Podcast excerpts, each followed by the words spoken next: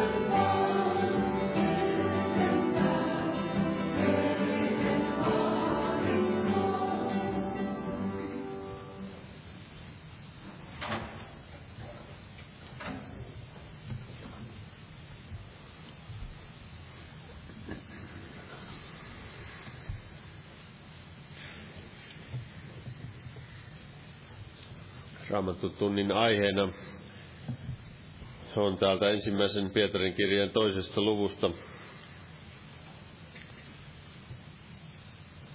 Siinä jäi viisi. Sanotaan, että rakentukaa itsekin elävinä kivinä hengelliseksi huoneeksi, pyhäksi papistoksi uhraamaan hengellisiä uhreja, jotka Jeesuksen Kristuksen kautta ovat Jumalalle mieluisia. Siinä neljäs jäihän puhutaan Jeesuksesta, että tulkaa hänen tykönsä elävän kiven tykö, jonka ihmiset tosin ovat hylänneet, mutta joka Jumalan edessä on valittu ja kallis. Käytetään tällaisia kuvia elävästä kivestä, puhutaan Jeesuksesta ja sanotaan myös, että rakentukaa itsekin elävinä kivinä hengelliseksi huoneeksi.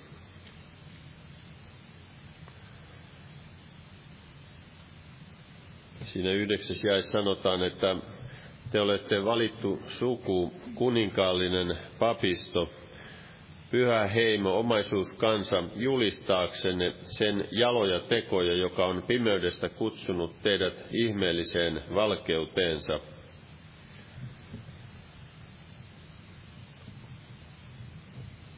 Meidät on valittu ja meidät on kutsuttu julistamaan niitä Jumalan tekoja.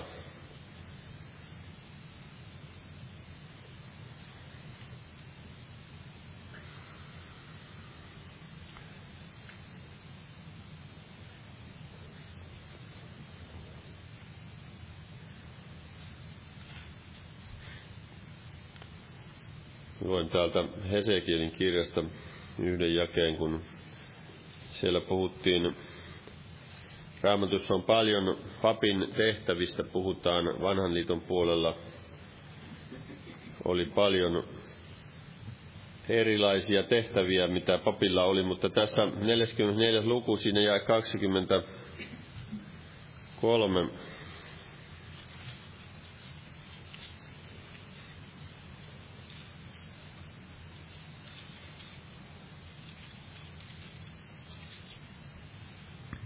sanotaan, että he opettakoot minun kansalleni erotuksen pyhän ja epäpyhän väliltä, sekä tehkööt heille tiettäväksi, mikä on saastaista, mikä puhdasta. Jumala opettaa henkensä kautta meitä itseämme. Pyhä henki johdattaa kaikkeen totuuteen ja opettaa meitä ja sitten me voimme opettaa myös muita. Siellä oli papin tehtävänä opettaa erotus epäpyhän ja pyhän väliltä, mikä on puhdasta ja mikä saastaista. Tänä päivänä varsinkin ihmiset ovat niin tietämättömiä, että ei ole käsitystä edes siitä, mikä on Jumalan tahto, mutta Jumala sanansa kautta johtaa ja opettaa ja meitä kehotetaan rakentumaan itsekin, että me voisimme sitten myös viedä evankeliumia eteenpäin, voisimme vahvistua Herrassa ja saisimme yhä enemmän olla hyödyksi Jumalan valtakunnassa. Tässä hebrealaiskirjassa Siinä 13 luku on tämä varmaan tuttu kohta, mutta luetaan nyt kuitenkin. Siinä on tällaisia kehotuksia 13 jae. Siinä 14, 14 jae sanotaan, että sillä ei meillä ole täällä pysyvästä kaupunkia, vaan tulevaista me etsimme. Uhratkaamme siis hänen kauttansa Jumalalle joka aika kiitos uhria, se on niiden huurten hedelmää, joka, jotka hänen nimeänsä ylistävät. Mutta älkää unohtako tehdä hyvää ja jakaa omastanne, sillä sen kaltaisiin uhreihin Jumala mielistyy.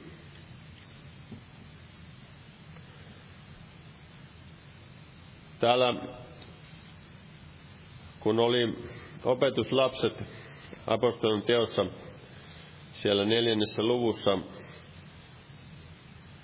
Heillä oli siellä jo vainoa niin siinä 24. jae sanotaan, kun he pääsivät sieltä vapaaksi vankilasta, niin sanotaan, että he menivät omiensa tykö. Ja siinä 24. jae sen kuultuansa he yksimielisesti korottivat äänensä Jumalan puoleen ja sanovat, että heillä oli tällainen yksimielisyys. Ja siellä sanotaan vielä 32. ja että uskovaisten suuressa joukossa oli yksi sydän ja yksi sielu, eikä kenkään heistä sanonut omaksensa mitään siitä, mikä hänellä oli, vaan kaikki oli heille yhteistä. Se oli siellä heidän voimansa, että he olivat yksimielisiä, yksimielisesti korottivat äänensä Jumalan puoleen, ja Jumala vastasi siellä, ja he saivat täyttyä voimakkaasti pyöllä hengellä. Ja apostolit todistivat suurella voimalla Herra Jeesuksen ylösnousemuksesta, ja suuri armo oli heillä kaikilla – he saivat vahvistua pyhän hengen voimassa ja saivat lisää rohkeutta kaiken sen vainon ja vaikeuden keskellä, missä he olivat.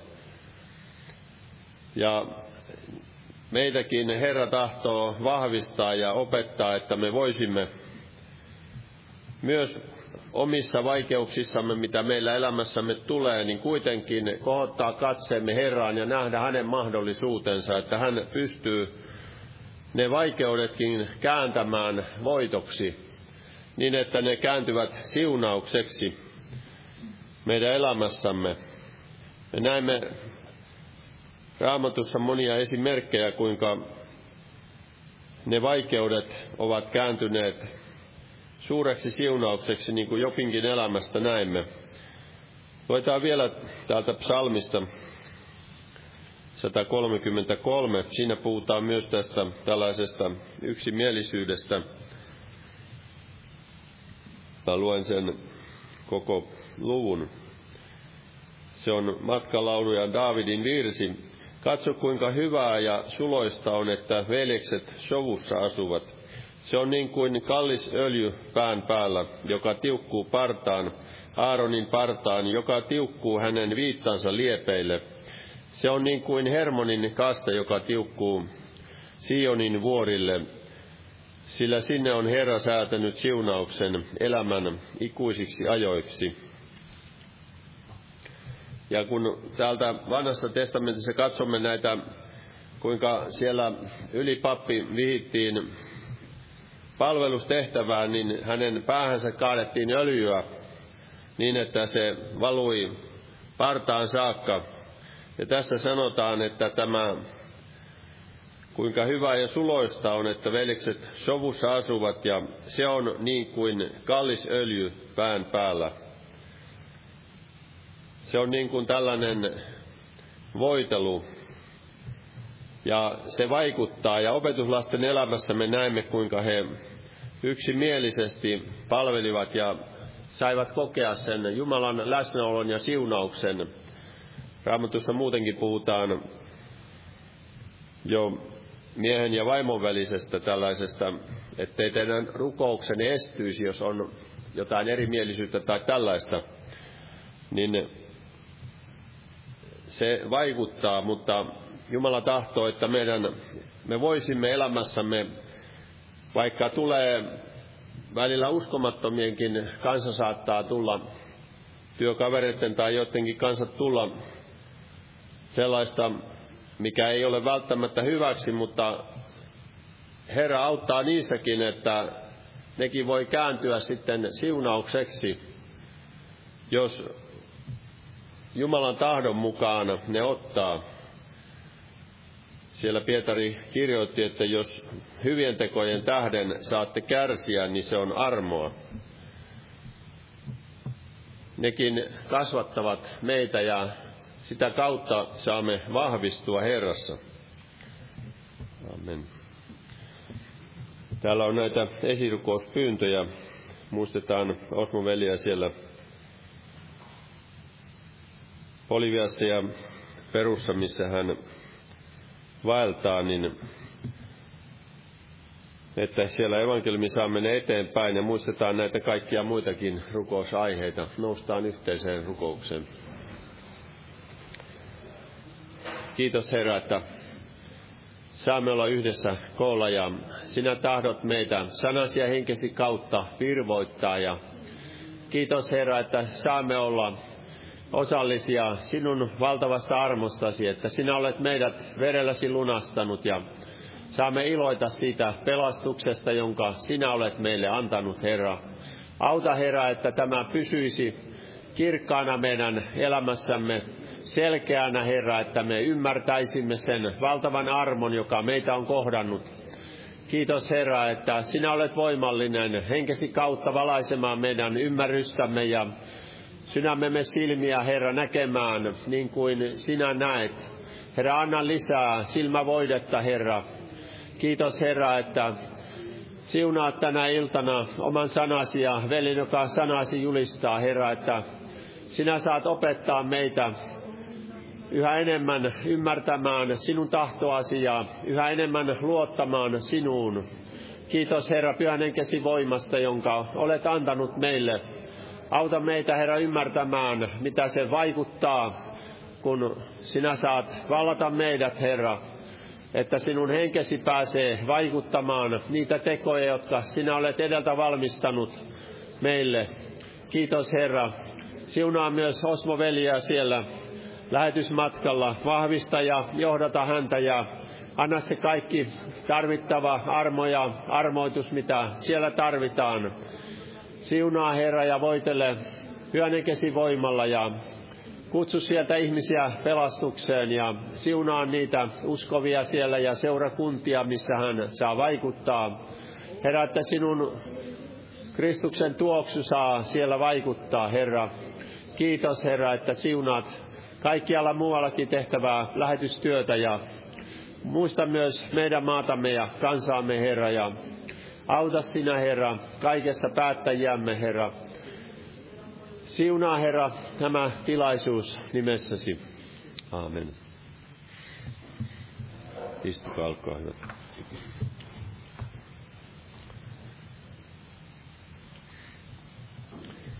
Huomenna on jälleen evankeliointi-ilta ja perjantaina rukouskokous kello 19 ja sunnuntaina jälleen kokous kello 18. Tervetuloa näihin tilaisuuksiin.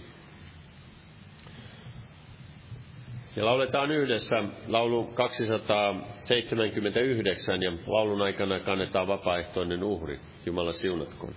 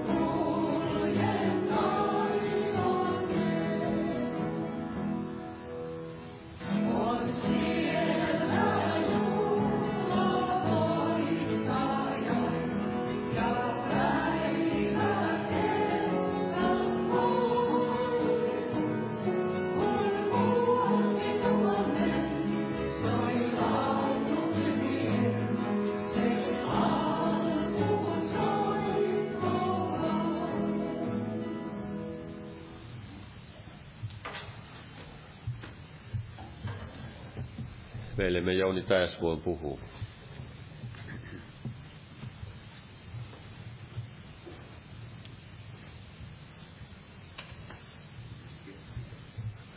Joo, Jumalan rauha jokaiselle. Eli aiheena rakentukaa itsekin elävinä kivinä hengelliseksi huoneeksi. Ja tässä nyt veli otti jo aika paljon näitä samoja ajatuksia, samoja ajatuksia, mitä itselläkin on ollut sydämellä, mutta käydään nyt vielä näitä yhdessä lävitse. Eli siinä kun kehotettiin rakentumaan elävinä kivinä, niin myöskin siinä oli alussa, että tulkaa hänen tykönsä. Ja se on aina hyvä muistaa näin, kun me tulemme tänne yhteenkin, niin sehän on jo näin, että me tulemme Jeesuksen tykö, hänen jalkojensa juureen. Ja siellä Jeesus lupasi vielä, että oppikaa minusta, minä olen hiljainen ja nöyrä, nöyrä sydämeltä, niin te saatte levon sielullenne. Eli näitäkin asioita me käymme Jeesuksen jalkaa juuressa ja ylipäätänsä, että lepo, levossa ja rauhassa näitä asioita saamme tutkia, vaikka nämä ovat tämmöisiä kehottavia sanon paikkoja. Eli rakentua hengelliseksi huoneeksi. Ja miksi on tärkeää juuri tämä rakentuminen, niin se mikä itsellä monasti on noussut sydämelle, tämä yksi jae täältä apostolien teoista, joka kuvasi alkuseurakunnan vaiheita siellä yhdeksännessä luvussa. Ja tämä yksi ainoa jae, mutta tässä on jo niin paljon asiaa, että tämäkin varmaan vaatisi itsessään jo raamattu tunni, jos haluaisi tästä joku pitää. Eli apostoliteot 9. luku ja 31. Niin oli nyt seurakunnalla koko Juudeassa ja Galileassa ja Samariassa rauha, ja se rakentui ja vaelsi Herran pelossa ja lisääntyi pyhän hengen virvoittavasta vaikutuksesta. Eli rakentua ja vaeltaa Herran pelossa. Siinä on meillekin sitä tavoitetta, ensinnäkin tämä Herran pelko, niin se on varmasti yhtä harvinaista kuin se on raamatukin mukaan, että se on aarre. Se on Sionin aarre. Ja tässä maailmassa ei varmasti Herran pelkoa juuri ole. Ja mitä kaikkea tämä Herran pelko on sitten, niin se on viisauden alku, niin kuin me tiedämme. Ja se on myöskin pahan vihaamista, laittomuuden ja tämän pahan vihaamista että me emme ole niin suvaitsevaisia joka, joka asian suhteen, mutta olemme kuitenkin rakkautta täynnä, Jumalan antamaa rakkautta, mutta samalla vihaamme pahuutta.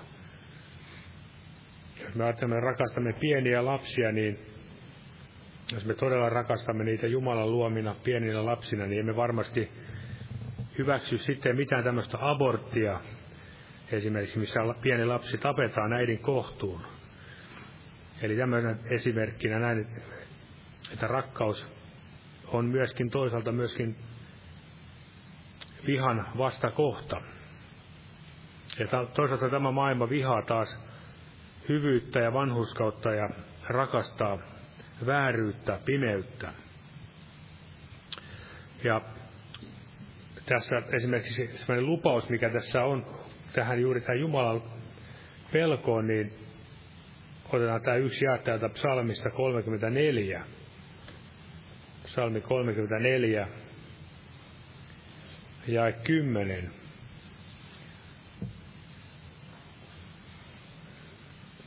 Kolmekymmentäneljä ja kymmenen. Peljätkää Herraa ja hänen pyhänsä. Peljätkää Herraa ja hänen pyhänsä, sillä häntä pelkääväisiltä ei mitään puutu. Eli yltäkylläinen elämä Jeesuksen Jumalan yhteydessä. Hän on luvannut meille kaiken, mitä elämään ja jumalisuuteen tarjotaan Jeesuksen tuntemisen kautta. Ja sitä, tästä ei varmasti maailma ymmärrä mitään tästä uskovaisen elämästä, niin kuin ei itsekään varmasti kukaan meistä ennen uskoon tuloa ymmärtää, mikä, mikä suuri aari ja rikkaus on tuntea, tuntea Jeesus, Kristus, Jumalan poika, omana syntien sovittajana, vapahtajana. Ja sitten tämä rakentuminen, niin joitakin jakeita tästä. Otetaan vaikka tämä Efesolaiskirjeen toinen luku. Toinen luku, Efesolaiskirjeen toinen luku. Mitä tässä Paavali sanoi. Tästä on varmasti niin monia eri raamatun paikkoja, mutta semmoisia vaan, mitä tuli itselle mieleen.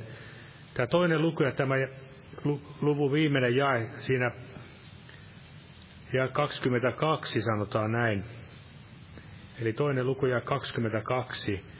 Hänessä tekin yhdessä muiden kanssa rakennutte Jumalan asumukseksi hengessä. Ja tässä on ajatus hänessä muiden kanssa. Eli rakentuminen ei onnistu pelkästään siellä pyhässä yksinäisyydessä, vaan todella se edellyttää juuri sitä uskovien yhteyttä. Niin kuin siellä myös Paavali kirjoittaa esimerkiksi tämä kohta täältä korintolaiskirjeessä, ensimmäinen korintolaiskirje, neljäs luku, neljäs luku ja, ja anteeksi, ensimmäinen korintolaiskirje 14 luku ja ja 26.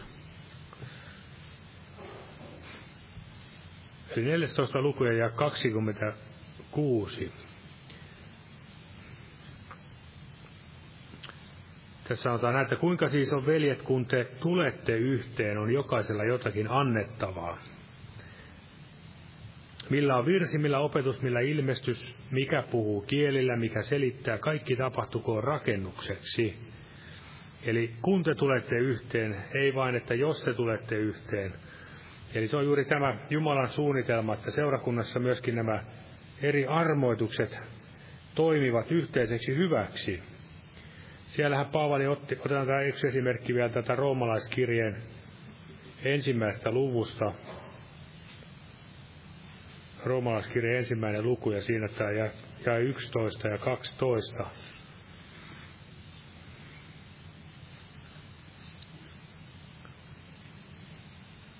Ensimmäinen luku jakeet 11 ja 12. Paavali kirjoittaa näin, sillä minä ikävöitsen teitä nähdä voidakseni antaa teille jonkun hengellisen lahjan, että te vahvistuisitte.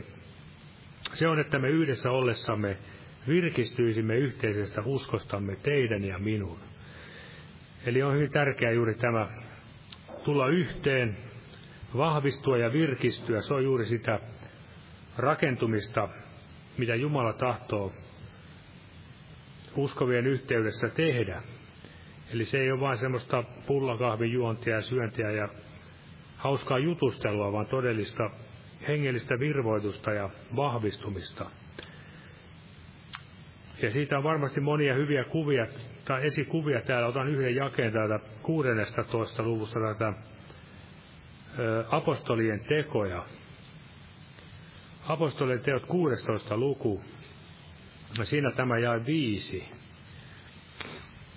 Ja mikä merkitys on tällä Jumalan sanalla, siinä kun oli tämmöistä kädenvääntöä ollut siellä tämmöisen judaistisen uskon näkemyksen kanssa, että sitä haluttiin, nämä entiset fariseukset halusivat sitä seurakuntaan, eli ympäri leikkausta ja varmasti kaikkea muutakin Mooseksen lakia, niin pyhä henki ja nämä veljet siellä päättivät yhdessä mikä sitten kuuluu tähän evankeliumiin, niin tässä sen seurauksena oli juuri tämä, voidaan lukea se jakeesta neljä vielä siinä, että ja sitä mukaan kun he vaalsivat kaupungista kaupunkiin, antoivat he heille noudatettavaksi ne säädökset, jotka apostolit ja Jerusalemin vanhimmat olivat hyväksyneet, niin seurakunnat vahvistuivat uskossa ja saivat päivä päivältä yhä enemmän jäseniä. Eli tämä oli sellainen asia, mikä vaikutti vahvistain ja virvoittain seurakuntia. Ja siitä oli tämä siunaus, että seurakunta myöskin lisääntyy pyhän hengen virvoittavasta vaikutuksesta. Ja tämä rakentuminen myöskin, niin se on pyhässä hengessä, koska pyhä henkihän toimii Jumalan lähettämänä tässä nykyisessä armotalousaikana. Hän on tämä Jeesuksen maanpäällinen sijainen opettaja. Hän opettaa ja neuvoo meitä kaikkeen totuuteen, niin on tärkeää juuri se, että me sitten myös elämässämme näin rukoilemme pyhässä hengessä ja rakennamme näin itseämme. Ja siellä kun Jeesuskin sanoi sille samarialaiselle naiselle, että päivä tulee ja on jo, jolloin totiset rukoilijat rukoilevat isää, eivät siellä Jerusalemissa tai Samariassa, vaan hengessä ja totuudessa. Pyhässä hengessä ja totuudessa. Ja siihen on antanut Jumala meille nämä, tämä, nämä kielet. Se on se yksi näistä tärkeimmistä rakennusaineista uskovaiselle, yksilö uskovaiselle, rukoilla pyhässä hengessä. Ja ei varmasti ole turha mainita, että Paavalikin siellä kehotti, että virittää palavaksi, virittää palavaksi nämä Jumalan antavat armolahjat. Tässä voidaan lukea muutama jää tästä täällä näitä uusia nuoria uskovia, niin varmasti on hyvä lukea täältä sanasta ensimmäinen kirje korintolaisille ja tämä 14 luku. Ja siitä luetaan vaikka tämä ne neljä ensimmäistä jaetta. Eli 14 luku ja neljä ensimmäistä jaetta. Tavoitelkaa rakkautta ja pyrkikää saamaan hengellisiä lahjoja, mutta varsinkin profetoimisen lahjaa. Eli rakkautta, Jumalalta, Jumalan antamaa rakkautta ja profetoimisen lahjaa. Sillä kielillä puhuva ei puhu ihmisille, vaan Jumalalle ei häntä näet kukaan ymmärrä, sillä hän puhuu salaisuuksia hengessä. Mutta profetoiva puhuu ihmisille rakennukseksi ja kehoitukseksi ja lohdutukseksi. Kielillä puhuva rakentaa itseään, mutta profetoiva rakentaa seurakuntaa. Eli nämä kaksi tässä hän otti esille profetoimisen ja kielillä puhumisen. Molemmat ovat tärkeitä, koska Paavali varmasti profetoi, mutta myös hän sanoi, että hän puhui kielillä enemmän kuin kukaan heistä. Ei hän sanoi, että hän puhui kieliä enemmän, eli ei hän ollut opiskellut eri maailman kieliä, vaan puhui varmasti juuri tätä pyhän hengen antamia kieliä. Niillä hän rukoili ja näin rakensi itseänsä ja varmasti sitä kautta myös pystyi rakentamaan muita ja sitten mennään tämä tärkeä pointti, eli tämä Jumalan sana. Se on hyvin tärkeä rakennusaine. Se on se perustus. Jeesus, tai siellä sanottiin, että ei ole muuta perustusta kuin tämä Jeesus Kristus. Hän on se luja kallio pohja, jonka päälle seurakunta rakentuu. Ja Jeesus itse sanoi siellä Luukkaan evankeliumin 21. luku, kun hän puhui näistä lopun ajoista, niin tässä samalla myös mainitsi tämän asian. Eli tämä Luukkaan evankeliumi, 20, 21. luku, ja tämä jää 33. Eli 21 ja 33. Taivas ja maa katoavat, mutta minun sanani eivät katoa. Eli mitään tästä maasta ja tästä taivaasta ei eräänä päivänä jäi jäljelle, kun tämä pyyhitään pois tai kääritään kokoon, niin kuin siellä sanottiin. Mutta Jumalan sana, Jeesuksen omat sanat pysyvät aina. Ja siellä Jeesus myös sanoi, että ne sanat, jotka minä puhun, ovat henkiä, ovat elämä. Ei liha mitään hyödytä. Eli on tärkeää juuri se, että me omassa elämässämme luemme tätä Jumalan sanaa ja kuulemme myöskin sitä. Voi vaikka kuunnella ääni raamattuakin, jos näin on hyväksi havainnut. Mutta joka tapauksessa runsaasti asukoon teissä Kristuksen sana. Sieltä tämä Jumalan sana on se rakennusaine, työkalu, millä Jumala puhdistaa meitä, vihmoo meidän päällemme puhdasta vettä. Myöskin tämä Jumalan sana niin kuin terävä miekka, kaksiteräinen miekka, joka tunkee lävitse. Ja se ei varmasti aina tullut mukavalta, kun joku miekka tökkäsee. Jokainen voi miettiä, että ikään kuin sielun lävitse käy semmoinen miekka ja tulee semmoinen vähän epämukava olo, mutta se on useasti sitä Jumalan, Jumalan sanan työskentelyä meissä. Jumala tahtoo herätellä meitä sanansa kautta. Ja tämä todella tämä Jumalan sana on meille opetukseksi, nuhteeksi, ojennukseksi, kasvatukseksi vanhuskaudessa. Ja meillä tulisi olla aina tämä Jumalan sanan nälkä, Jumalan sanojen kuulemisen nälkä. Sillä eräänä päivänä, niin kuin Raamattu sanoi, Jumala lähettää Herran sanan kuulemisen nälän tähän maahan, mutta silloin tämä Jumalan sana on otettu pois. Sekin on semmoinen tuomio varmasti, mikä kansoja kohtaa. Kun on aikansa ihmiset paaduttaneet ja kääntäneet korvansa pois Jumalan sanaa kuulemasta, niin Jumala ottaa sen sanan pois kokonaan. Eli se on todellista hyvin ikävää aikaa ja toivottavasti kukaan meistä ei siihen aikaan jää. Mutta se, mitä tämä sana vaikuttaa, niin otetaan tästä joitakin jakeita, niin Efesolaiskirje neljännessä luvussa. Efesolaiskirje neljäs luku. Ja tämä jää 15. neljäs luku ja jäi 15, vaan että me totuutta noudattaa rakkaudessa kaikin taivoon kasvaisimme häneen, joka on pää Kristus. Eli totuutta noudattaa rakkaudessa kasvaisimme häneen. Silloin kun me kasvamme häneen, me emme kasva mitenkään kierroon. Ja myöskin siellä Paavali toisessa kohdassa sanoi, että meidän tulee juurtua häneen, uskossa vahvistua. Se on sitä oikeaa kasvusuuntaa, juurtua kasvaa häneen, häneen, joka on pää. Ja todella, kun me kasvamme häneen, niin hän kasvaa meissä. Niin kuin siellä Johannes Kastaja sanoi, että hänen tulee kasvaa, mutta minun vähetä. Ja tässä puhutaan totuutta noudattaa rakkaudessa, niin rakkaus on sitä, että me pidämme hänen sanansa.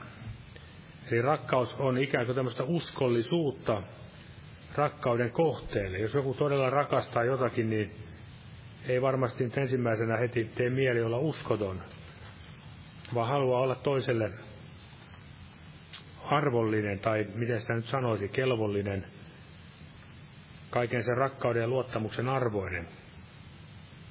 Ja se on todella tärkeää tänäkin aikana, että me rukoilemme, että meillä olisi tätä rakkautta Jumalaa kohtaan ja tietenkin myös lähimmäisiä toinen toisiamme kohtaan, sillä Siitähän myös maailma tuntee Jumalan lapset omiksensa, tai Jumalan lapsiksi, että meillä on se keskinäinen rakkaus. Ja vielä tämä ajatus näistä eksymyksistä, niin Jeesus itse sanoi, että ettekö te siitä syystä eksy, kun ette tunne kirjoituksia, ettekä Jumalan voimaa.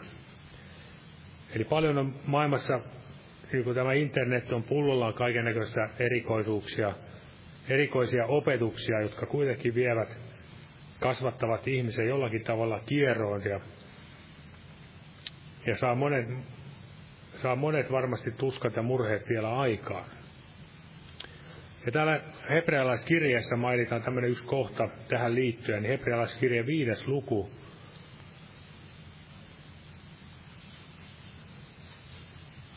hebrealaiskirje viides luku ja siinä tämä ja 14.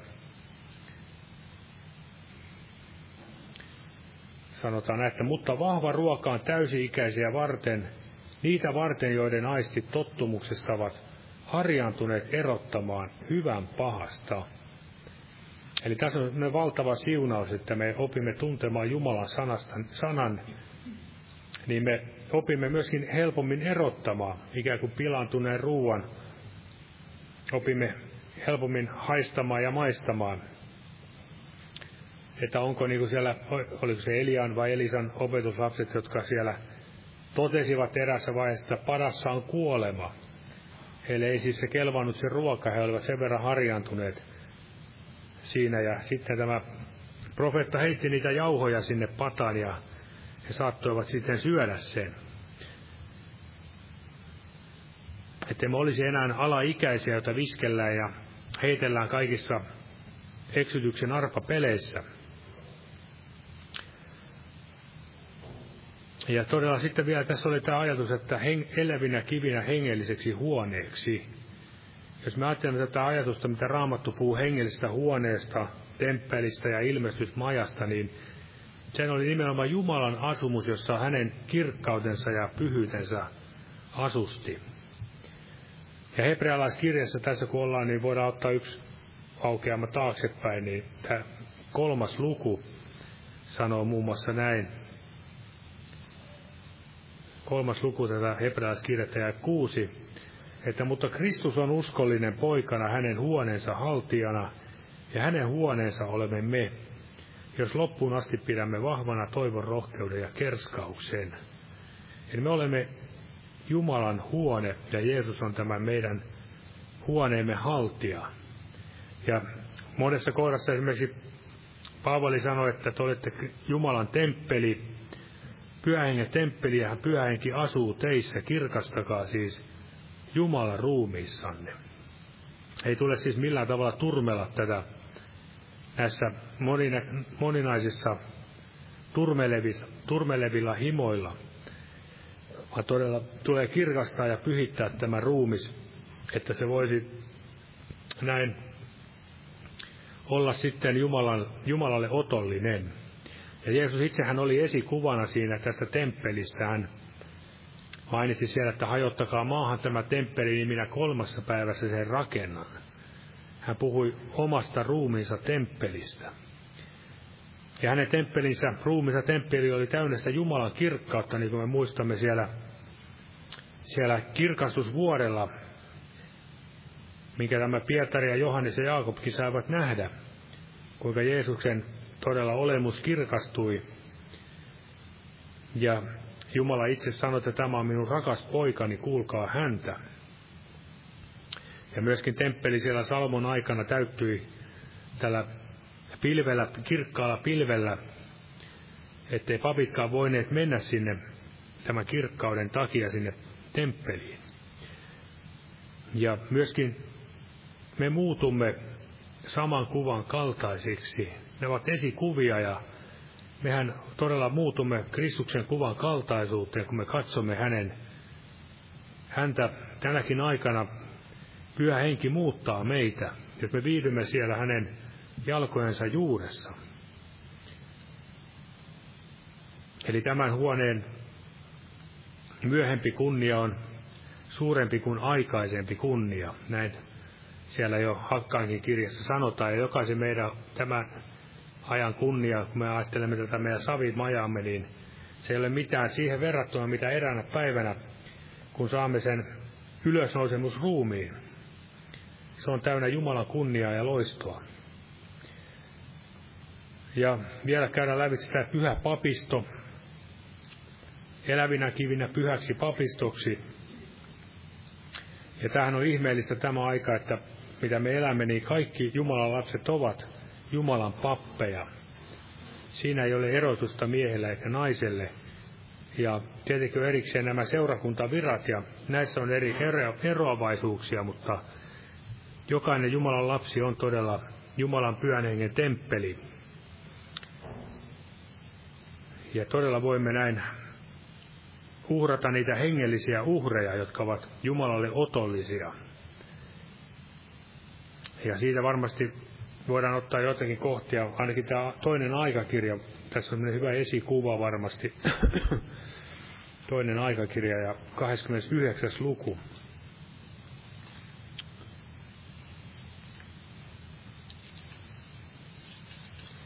Eli täällä puhutaan tästä Hiskia, kuningas Hiskian ajasta, ja siellä tapahtuu tämmöistä hengellistä uudistumista. 29. luku ja tämä jäi viisi. Ja tässä hän piti puheen näille papeille ja leeviläisille. Tässä jakeessa viisi sanotaan näin, hän sanoi heille, kuulkaa minua te leeviläiset, pyhittäytykää nyt ja pyhittäkää Herran, isienne Jumalan temppeli ja toimittakaa saastaisuus pois pyhäköstä. Eli siinä on ajatus myöskin se, että me elämme pyhinä papistona Herralle, niin me myöskin pyhitämme itsemme. Emme vaan ajattele, että me teemme, kiitämme Herraa, ylistämme ja teemme niitä hyviä tekoja, mutta kuitenkin sydämessä sitten pidämme kaikkea sitä ulkokultaisuutta ja laittomuutta. Vaan todella, että me itsemme pyhitämme, itsemme niin kuin siellä roomalaiskirjassa sanottiin, että otolliseksi Jumalalle kelpaavaksi uhriksi. Se on juuri sitä itsensä pyhitystä, mitä jokaisen tulee omassa elämässään tehdä. Ja niin kuin siellä hebrealaiskirjassa sanottiin, että pyrkikää pyhitykseen, rauhaan kaikkien kanssa ja pyhitykseen, sillä ilman sitä ei kukaan ole näkevä Jumalaa. Me olemme, se on semmoista pyrkimystä, se on ikään kuin tätä jatkuvaa prosessia. Se ei tarkoita sitä, että jos emme ole täydellisiksi tulleet, niin se on sitten peli selvä, vaan meillä tulisi aina olla tämä pyrkimys, halu tulla näin enemmän Kristuksen kuvan kaltaisuuteen. Ja siinä todella, kun ajattelemme sitä, että kuka tämä kaiken saa aikaan, niin se on Jumala, Kristuksen henki ja Jumalan sana saa meissä, niin täällä voidaan ottaa tämä yksi jae täältä psalmista 32 ja jae 8.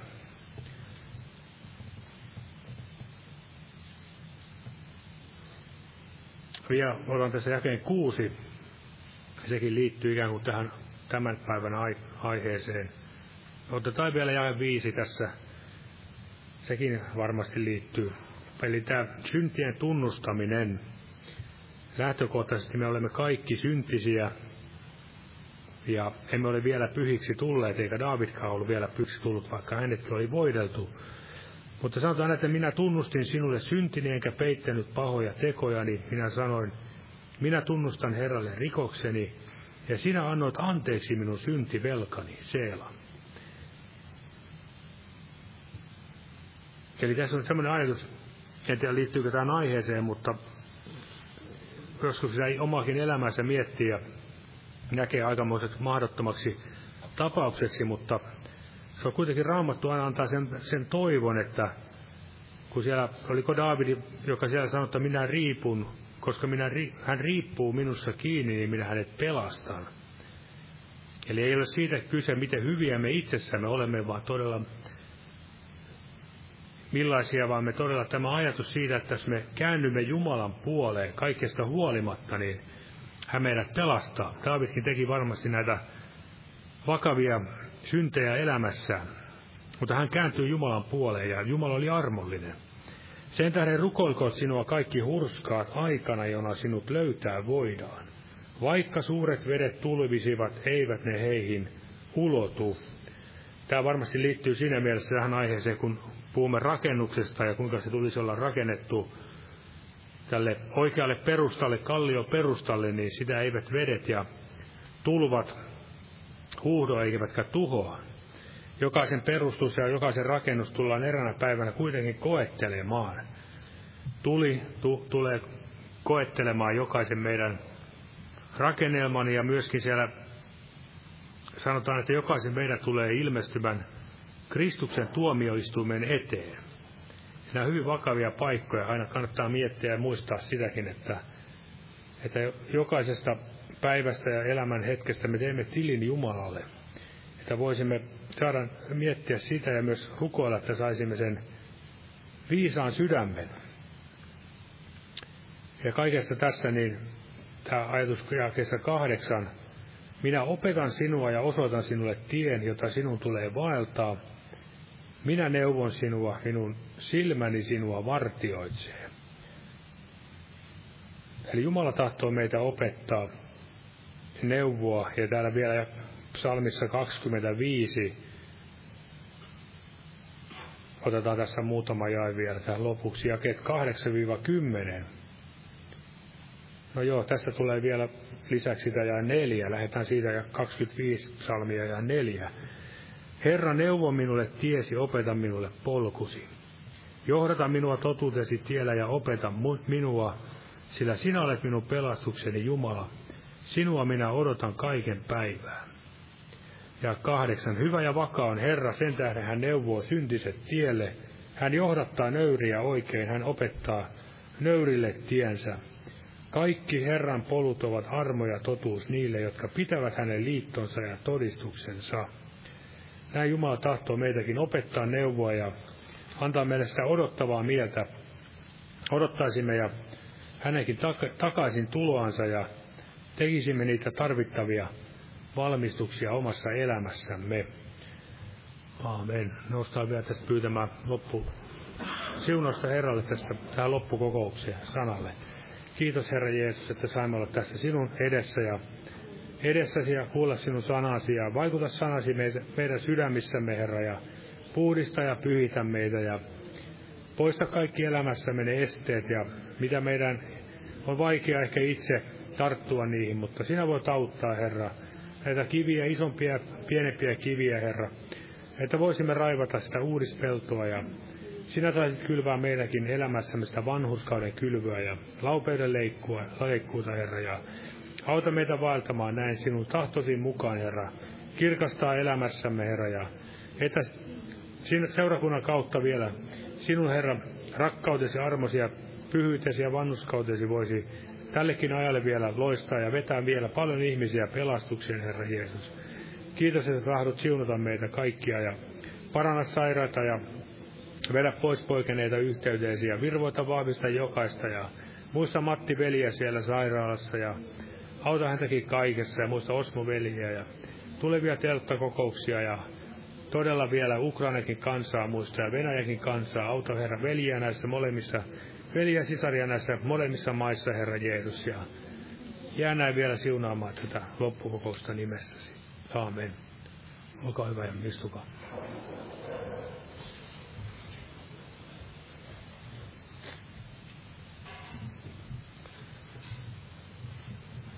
Lauletaan vielä yhdessä laulu 393.